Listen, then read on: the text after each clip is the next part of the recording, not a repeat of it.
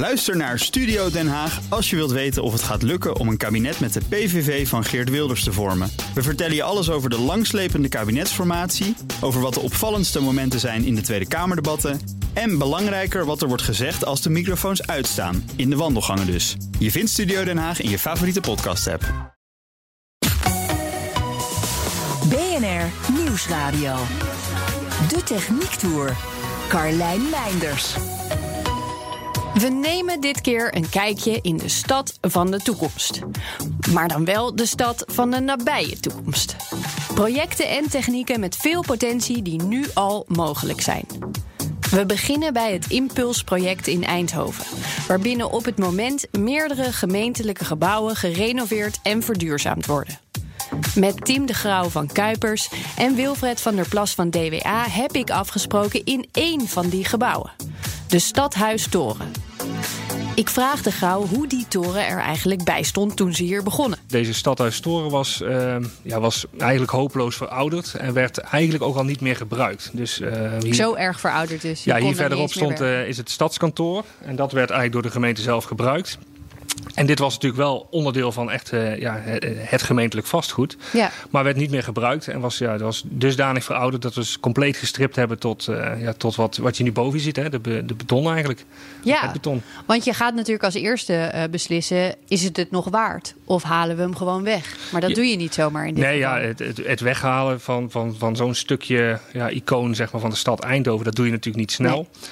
Maar ook gewoon, uh, ja, het, het casco is prima. Alleen ja, er zullen wel wat, wat verduurzamingsslagen en renovatieslagen plaats moeten vinden. Ja. En, en, en, die hebben dat inmiddels uh, gedaan, zeg maar. En in dit geval betekende dat dus alles behalve het beton eruit, zo'n beetje? Ja, zo'n beetje, zo'n beetje wel. De, de, de buitenschil is com, compleet vernieuwd. En ja, alles wat, er, wat je binnen ziet is, is eigenlijk ook het beton. Hè? Dus wat je, als je rond, rondom je heen kijkt, is allemaal beton.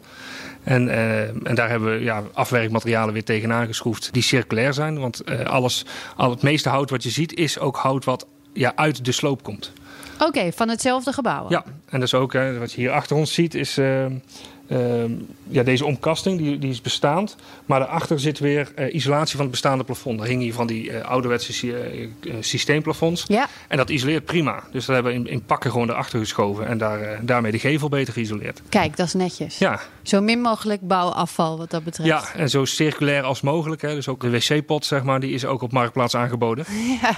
Om, om alles wat, wat erin zat ja, een, een tweede kans te geven. Ja. als we het niet zelf konden gebruiken, dan kunnen we het in ieder geval aanbieden aan ja, ja, de, aan, de gemeente Eindhoven, zeg maar. Ja, want dat lijkt me zo moeilijk. Je moet dat ook allemaal georganiseerd doen.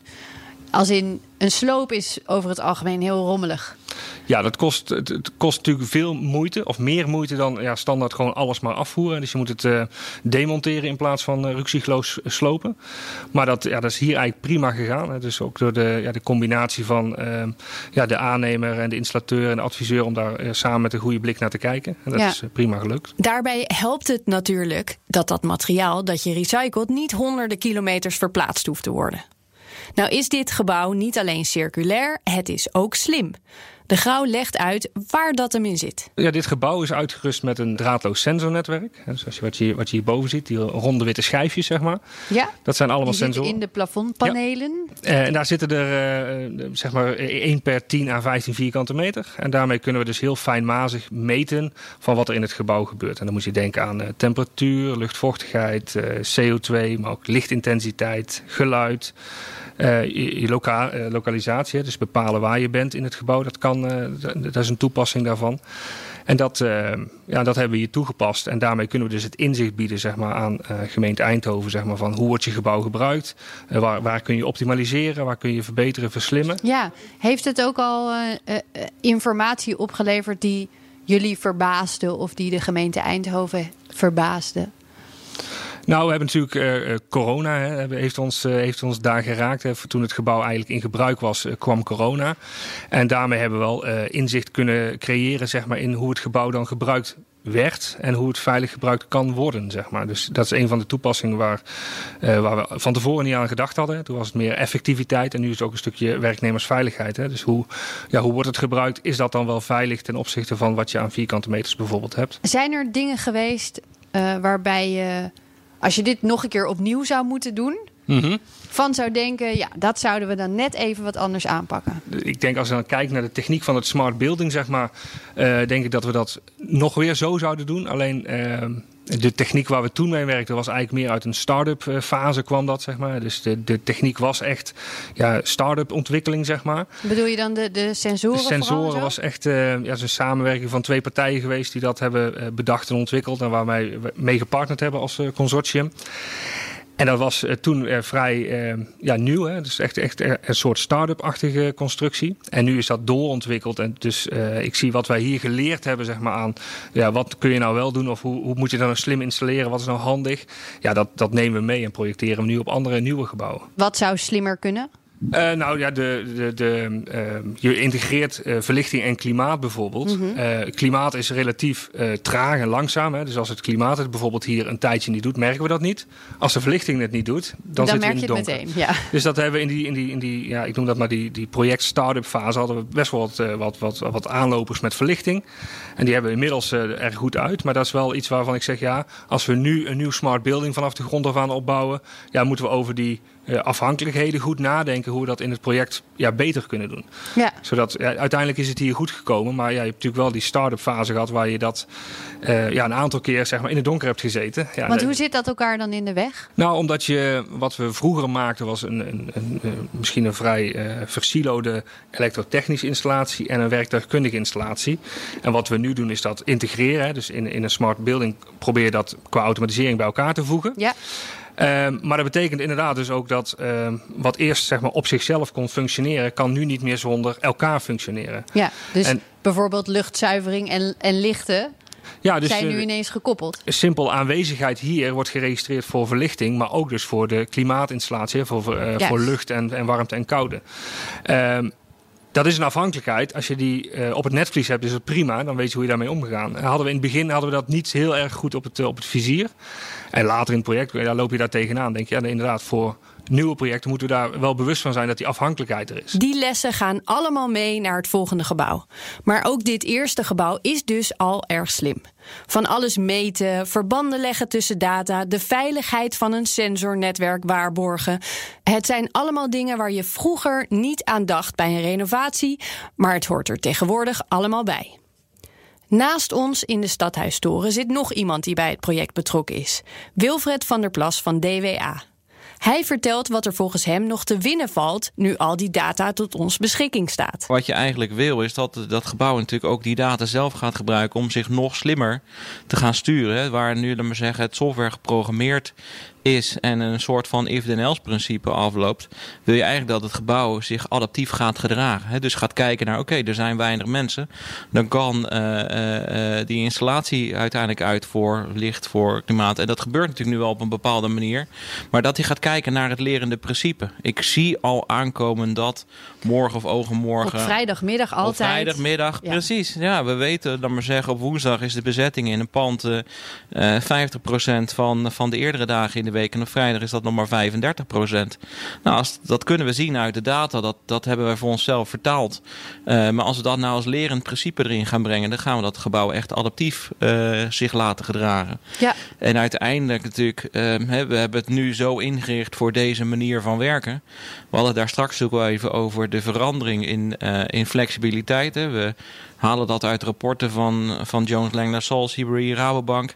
Die flexopgave in een, in een kantoor, in een gebouw, die gaat de komende jaren nog met een factor eh, ongeveer 20% toenemen. Oké. En dat betekent uiteindelijk dat uh, het veranderend gebruik van een kantoor niet meer naar een werkplek, maar veel meer projectmeetings en dat soort zaken. Ja, dan is het heel handig als je je gebouw vrij snel kunt aanpassen in zo'n verandering. Uh, en dan is het heel fijn om ook bijvoorbeeld daar een, uh, een simulatiemodel bij te hebben staan. Oftewel uiteindelijk in combinatie met je smart building oplossingen een, een digital twin kunt creëren. Juist. Zodat het gebouw zich gaat aanpassen aan de veranderende dynamiek. En dan kan dat corona zijn, maar in de toekomst kan dat natuurlijk ook elke andere verandering zijn. En, en als je zo'n digital twin hebt, kun je ook bedenken oké, dit hebben we voor ogen. Dit gaan we waarschijnlijk aanpassen om, om bijvoorbeeld meer flexplekken te creëren. Zou dat werken of niet? En waar loopt het dan vast? Kan de lift op die plek het dan nog aan? Dat Kunnen- kun je dan allemaal in simulatie Precies, al precies testen. kunnen, kunnen we al testen op voorhand. Hè? Dus we kunnen een aantal scenario's erop loslaten. Die ons het inzicht geven welk scenario eh, is, heeft, laat maar zeggen, het beste resultaat. Maar we kunnen het ook gedurende natuurlijk de periode dat we eh, in die nieuwe situatie zitten. eh, ja, toch nog continu ook optimaliseren middels eh, simulatie, middels digital twin. We verplaatsen ons een paar verdiepingen omlaag naar de kelder. Want als er ergens een technische ruimte is, dan moet ik daar toch altijd wel even binnen zijn geweest. De grauw neemt het weer even over. Dit is eh, het, het, technisch hart, het kloppend hart, zeg maar, de, de energiecentrale van eh, Stadhuis Storen. Of eigenlijk het hele stadhuis, waar het lage gedeelte ook bij hoort. En hier heb je dus de, de warmtepompen en het, eh, dat noemen wij de TSA's staan, zeg maar. TSA? Voor, TSA, tegenstroomapparaat. Ja, Daar gaat aan de ene kant het grondwater langs, wat we oppompen. En wordt aan de andere kant wordt daar de, de nuttige warmte uitgehaald en weer teruggestopt in de bodem. Kon je gebruik maken van veel bestaande leidingen en dat soort dingen? Of moest je dat ook helemaal opnieuw eh, installeren allemaal? We hebben in de, in de leidingsschachten bijvoorbeeld, hè, die, dus die van, eh, van onder naar boven door het gebouw heen lopen, hebben we een aantal leidingen gewoon kunnen hergebruiken. Die zijn geïnspecteerd en, eh, en akkoord bevonden. Ja? En eh, ja, alles wat je hier ziet is eigenlijk nieuw, behalve de ruimte aan zich natuurlijk. Ehm, maar de leidingsschachten hebben heel veel eh, kunnen hergebruiken. Dus hè, wat, wat er aan leidingwerk eh, van boven naar onder liep was prima. En daar hebben we gewoon eh, opnieuw af, aansluiting en aftakking op gemaakt. Ja, wat, wat ehm, moest je echt helemaal nieuw doen vanwege die nieuwe systemen allemaal? Nou ja, de, de bestaande opwekking, warmteopwekking, was, was, een, was een gasgestookte ketel. Nou ja, dat paste niet helemaal in de, in de filosofie die we hadden Ja, voor, maar dat is eh, niet heel energie-neutraal. nee, voor, de, voor de verduurzaming. Dus ja, dan kom je op een, eh, een warmte-koude opslag, hè, dus eh, bodemenergie benutten. Ja, en dan kom je dus in deze ruimte uit waar we dat compleet nieuw hebben moeten opbouwen. Ja, Maar dat dan vervolgens wel weer geïntegreerd hebben op bestaande leidingsschachten. juist. Ja, dat betekent dus ook gewoon de grond in. Ja, ja dus hier eh, een stukje verderop is een, wat noemen wij een warme put en een koude put geboord. En dan eh, in de zomer halen we eh, koude omhoog en stoppen warmte in de grond. En in de winter doen we dat andersom. Ja. Is het bedoeld voor alleen dit gebouw? En het stadhuis laag. Dus we hebben het stadhuis. Het bestaat uit stadhuis toren en stadhuis laag.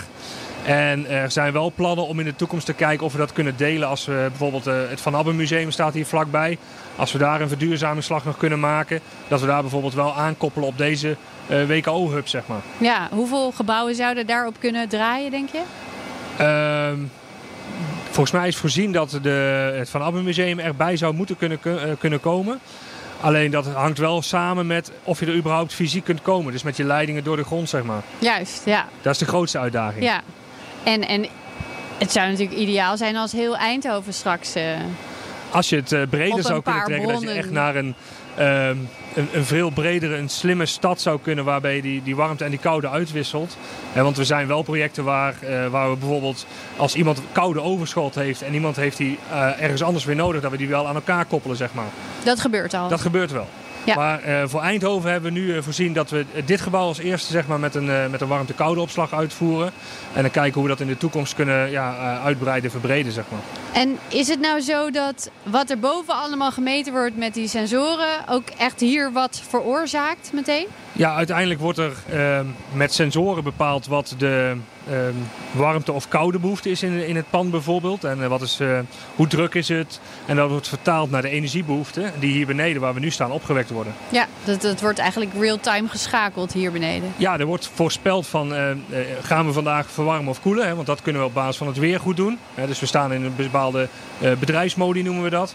Maar vervolgens wordt er dus in het gebouw real-life gekeken, real-time gekeken van ja, wat is nou die behoefte zeg maar. Wat, wat, wat hebben we nou nodig? Wat moeten we maken? Zodat we niet onnodig eh, gaan staan schakelen of energie moeten vernietigen omdat we te veel gemaakt hebben. Ja. Dus daar wordt op, eh, op, eh, op Ja, je houdt eigenlijk rekening met, met drie dingen zelfs. Namelijk het weer buiten, ho- hoe energiezuinig je het gebouw wil laten draaien... en het gemak van de mensen die erin rondlopen. Ja, comfort en, en, en klimaat mag eh, niet lijden onder een energieambitie. Hè. Dus het moet eh, een prima klimaat en een werkomgeving zijn... zonder daar energie voor te hoeven vernietigen. Dus zo efficiënt als mogelijk die energie benutten. Van de technische ruimte lopen we nog even door naar buiten. Waar we, terwijl er vlakbij alweer aan een nieuw gebouw wordt gewerkt, mooi uitzicht hebben op de buitenkant van het stadhuis. Nou is dit gebouw natuurlijk gewoon eh, af, Ja, soort van. Want er kan altijd nog verbeterd worden in de software, zei je al. uiteraard. En hier zijn ze nog eh, bezig. Jullie moeten straks ook weer gewoon eh, aan het slopen. Wij gaan, eh, het volgende gebouw gaan wij weer inderdaad aan de slag met het slopen. Dat natuurlijk op dezelfde manier zoals we dat hier ook hebben gedaan in de stadhuistoren. Namelijk toch met, met een stukje beleid. Omdat we uiteindelijk het circulair willen aanpakken. Dat betekent dat we niet slopen met een bobcat. Maar dat we Met de sloopkogel. met sloopkogel, maar dat we hè, materialen verwijderen eh, en, eh, en eruit halen om ze ofwel in een bepaald fabricatieproces weer in te kunnen brengen dat er nieuwe materialen voor het gebouw van worden gemaakt. Ofwel eh, dat we die materialen direct kunnen hergebruiken, ofwel dat we die materialen op eh, Marktplaats kunnen aanbieden.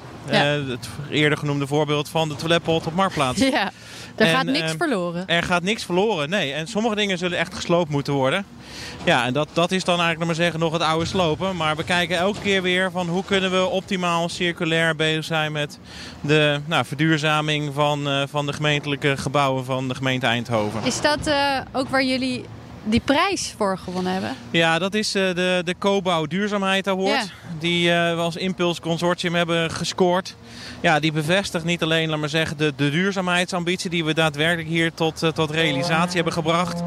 Maar onderdeel daarvan is ook eh, het circulaire gedachtegoed eh, wat we erin verwerkt hebben. Ja, Wat daarmee eh, nou ja, ook aan ons is bevestigd. Daarmee een stukje herkenning, erkenning voor wat het Impuls Consortium in Eindhoven aan het, aan het doen is. In de verduurzaming van de gemeentelijke gebouwen. als in goed bezig, ga zo door. Als je goed bezig gaat, zo door. Voor ons een bevestiging om in ieder geval deze weg in, in te blijven slaan en, en stappen verder te zetten. Ja. Ja.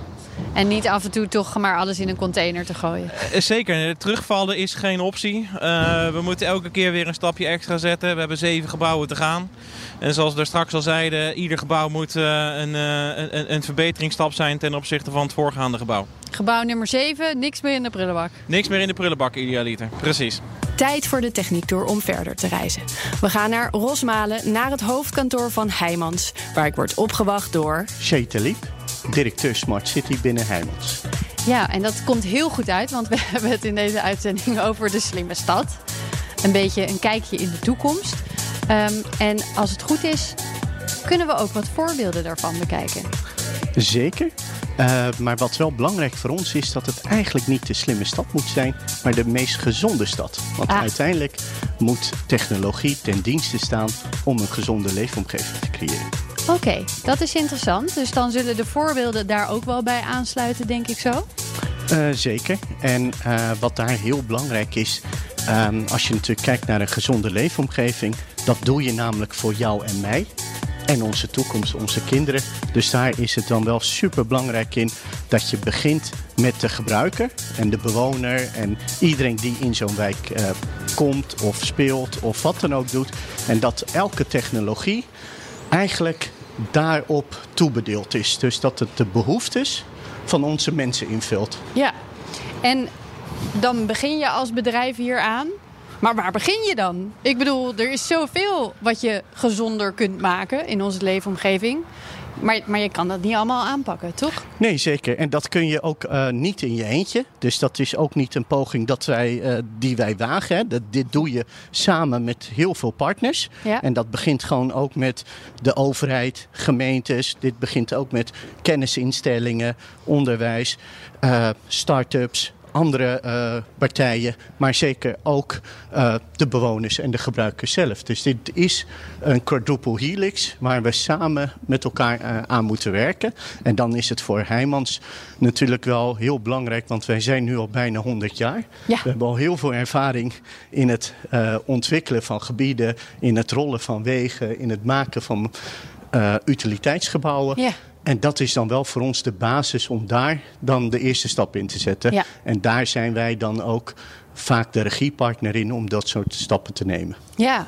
Ehm, wat zien we hier? Want dit is daar ook onderdeel van, toch? Ja, zeker. Nou, ehm, wat je nu tegenwoordig ook een, echt een hele belangrijke issue is, is bereikbaarheid. Bereikbaarheid van steden, bereikbaarheid van eh, gebieden. En eh, wat wij ook vooral hebben gedaan is, we hebben samen met onze partners, een van onze partners staat hier met een hele mooie wagen. Nou, dit is toevallig Amber, maar zo hebben we ook WeDrive Solar en ALD. Daar hebben we naar gekeken van hoe kunnen we de behoefte van bereikbaarheid invullen. En dat hoeft zeker niet met een auto. Want uiteindelijk de behoefte van bereikbaarheid is eigenlijk van A naar B zo veilig mogelijk, zo droog mogelijk en voor sommigen ook nog eens zo snel mogelijk. Ja, dat kan op allerlei manieren natuurlijk. Precies. Hier staat toevallig een autootje. Precies, maar wij gaan daar verder, want daar staan ook uh, fietsen. Dus we bevorderen eigenlijk mobility as a service. Hè, dat we samen naar jou kijken van welke behoefte heb je. En zou je de fiets willen pakken of zou je de auto willen pakken. En het liefst allemaal elektrisch zodat we ook gezond bezig zijn. Dat lijkt me heel verstandig, ja. Maar ook juist dat we um, inspelen op nu de nieuwe maatschappelijke uh, vraagstukken... waar je ook van eigenaarschap naar delen toe gaat. Ja, dat is ook een beetje mobility as a service. Dat is dat, hè? Precies, en het voordeel daarvan is dat je daardoor minder auto's in je wijk krijgt gezondere wijken kan maken, groenere wijken en ruimte kan creëren waar kinderen weer kunnen spelen. Want hoe werkt het precies? Nou, in principe is het zo: je hebt een hele simpele app. Uh, alle bewoners van ons die krijgen deze app. En wat wij ook doen is dat wij juist, um, uh, wat heel belangrijk is, is dat je mensen moet meenemen. Je moet mensen echt meenemen in van waarom dit nou jou gaat helpen. Ja. En uh, vaak uh, lukt het uh, heel goed als je al begin, als je al mensen vanaf de verkoopstatus, hè, vanaf de eerste woning dat je verkoopt tot de oplevering, mensen meeneemt van jongens, denk eens goed na, je hebt een tweede auto, maar hoe vaak gebruik je hem nou? Terwijl misschien als je het maar drie, vier uur op een dag doet of in een week, een deelmobiliteitsauto vele malen goedkoper voor je kan zijn. Want je hebt geen onderhoud, je hebt geen uh, schade, je hebt al dat soort dingen. Je hebt geen hessel, hè? Geen, ja. uh, je wordt volledig ontzorgd. En wat je doet is, je krijgt van ons de garantie dat altijd een auto, een fiets of iets, hè, jouw behoeften zult worden ingevuld. En met een app kan je hem uh, ontlokken, ga je ermee rijden.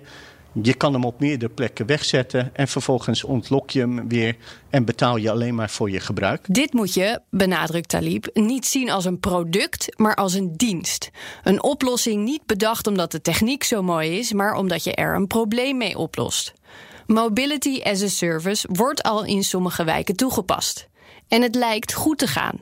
Bij een van de projecten heeft 60% van de bewoners gekozen voor zo'n abonnement. We lopen nog even een stukje verder, want ook buiten vind je hier een paar mooie voorbeelden van wat je in de stad van de toekomst zou kunnen zien. Hier staan we namelijk bij een propositie die we al veel eerder hadden. Een stukje en fietspad. Een stukje fietspad. Slash wandelpad. Zeker, maar het mooie is dat die fietspad uh, verlicht is. Dat zie je niet, hè, want je ziet eigenlijk helemaal geen uh, verlichting erbij. Nee.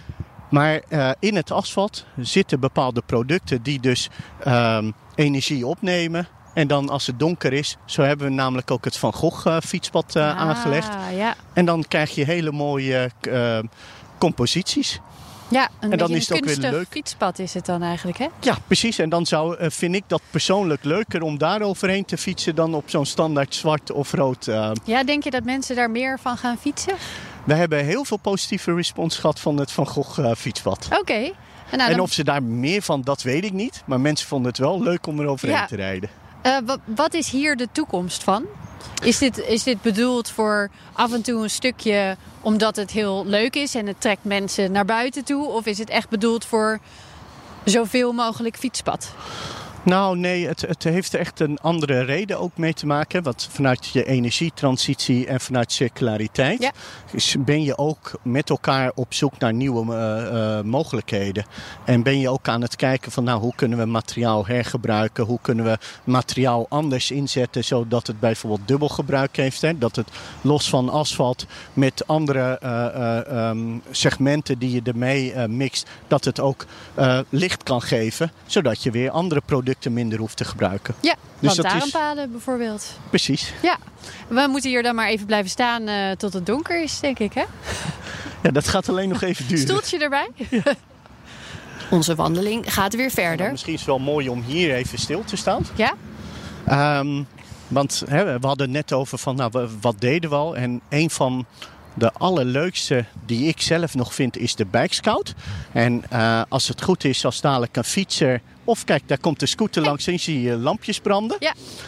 Nou, dit is voor ons belangrijk, veiligheid. En veiligheid heeft ook met die gezonde leefomgeving te maken. Hè? Ja, even uh, voor, uh, voor de luisteraar.